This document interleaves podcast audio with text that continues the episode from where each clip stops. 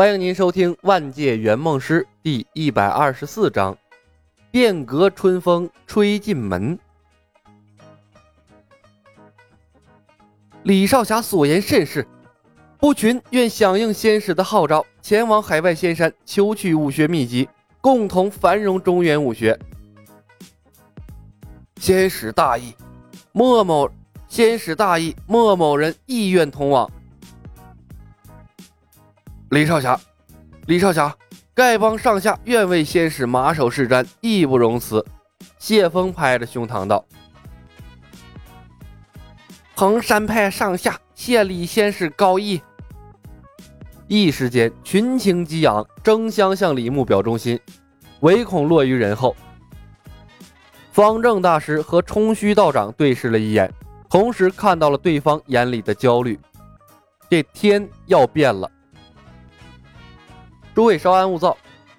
李牧站了起来，轻敲桌子，示意众人安静。我理解大家想要振兴武林的心情，但是登船还是有条件的。李先师，且说。岳不群第一个响应，无论什么条件，岳某人第一个服从。我之前说过，中原武林武学之所以停滞甚至倒退，和门户之见、各派倾轧脱不开关系。李牧环视着众人，若不消除这种现象，即便从海外仙山求回了真经，恐怕过不了多长时间，江湖又会重新回归如今的模样。我可不想和诸位千辛万苦所做的一切最终付之东流，所以我认为有必要在出使之前改变一下中原武林的现状。冲虚道长一愣，禁不住扯断了几根胡须，颤声道。敢问李少侠如何改变？一统武林，彻底消除门后之见。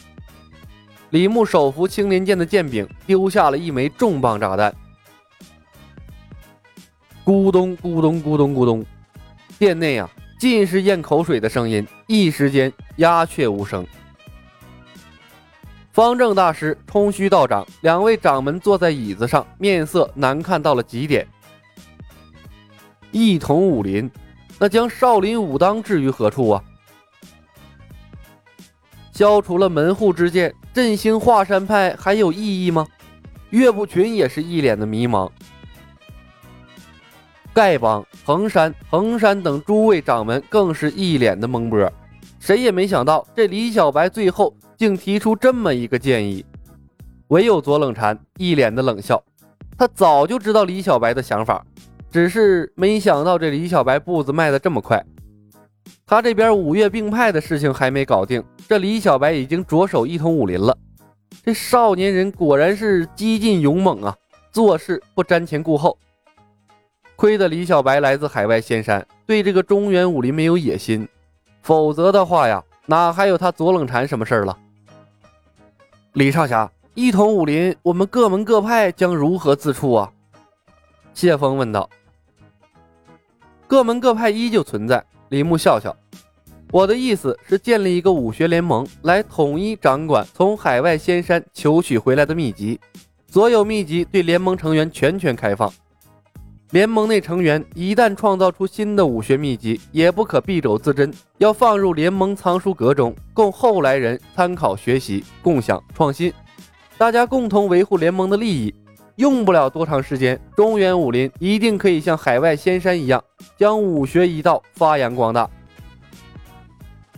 各派秘籍都要存入联盟藏书阁。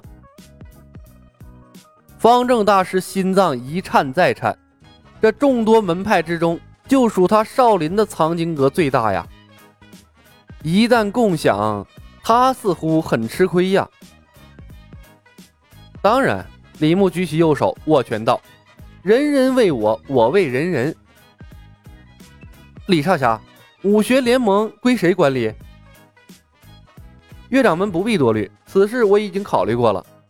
李牧笑笑：“武学联盟设盟主一职，盟主平日里负责联盟事务，盟主上下各派设立督察委员，督察委员负责监管盟主言行。”一旦盟主有任何损害联盟利益之事，众派可联名罢黜盟主，重新选出新的盟主。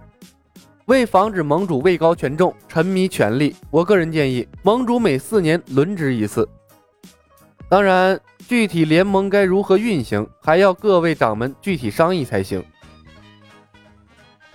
话音未落，光棍岳不群毫不犹豫地抬手表示：“岳不群愿奉先使之命加入武学联盟。”左冷禅不甘示弱，左冷禅意愿率嵩山派加入武学联盟。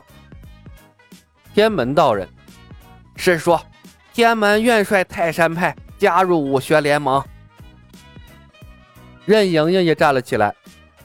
李少侠，等打败东方不败，盈盈愿率新的日月神教加入武学联盟。几人表态之后，余下的众人尽皆沉默，各有心思。李少侠，衡山派莫大掌门问道：“若是不同意加入联盟，那将会如何呀？”李牧笑道：“不同意，那么仙山秘籍自然无法对联盟外成员共享的。”谢峰问道：“传票呢？”李牧笑着看了他一眼：“传票自然也没有了。海外仙山武学不对自私自利之人共享。”谢峰失魂落魄，权衡利弊之后，无奈的笑了一声。谢峰愿率丐帮上下加入武学联盟。衡山派定闲师太，衡山派上下愿加入武学联盟。